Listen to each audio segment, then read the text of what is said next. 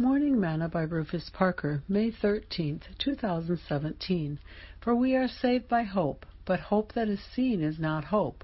For what a man seeth, why doth he yet hope for?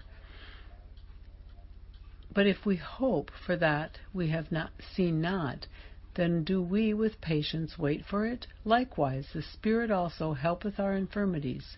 For we know not what we should pray for as we ought, but the Spirit itself maketh intercession for us with groanings which cannot be uttered.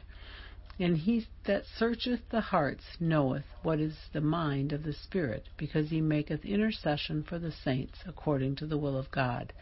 Romans 8, verses 24 through 27. Today's morsel. What is the number one thing you are hoping for today? Do you have the patience to wait for it?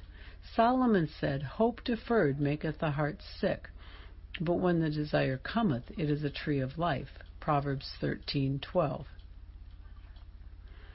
When that which we are hoping for doesn't come as soon as we expect it, if it is delayed any length of time, our minds may become uneasy and our hearts may sink and fail, and we become discouraged and ready to quit waiting for it.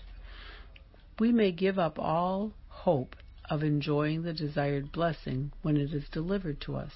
But on the other hand, if we wait for it with joy and excitement, when it comes, it will be a tree of life, just like Jesus is, and offer us joy unspeakable and full of glory. Sing, I lean on you, Lord, I lean on you. For the things that I need, I lean on you. When I don't know just what to do, I've got the faith you're going to see me through. You supply my every need, and I lean on you. Thought for today Wait, I say, on the Lord.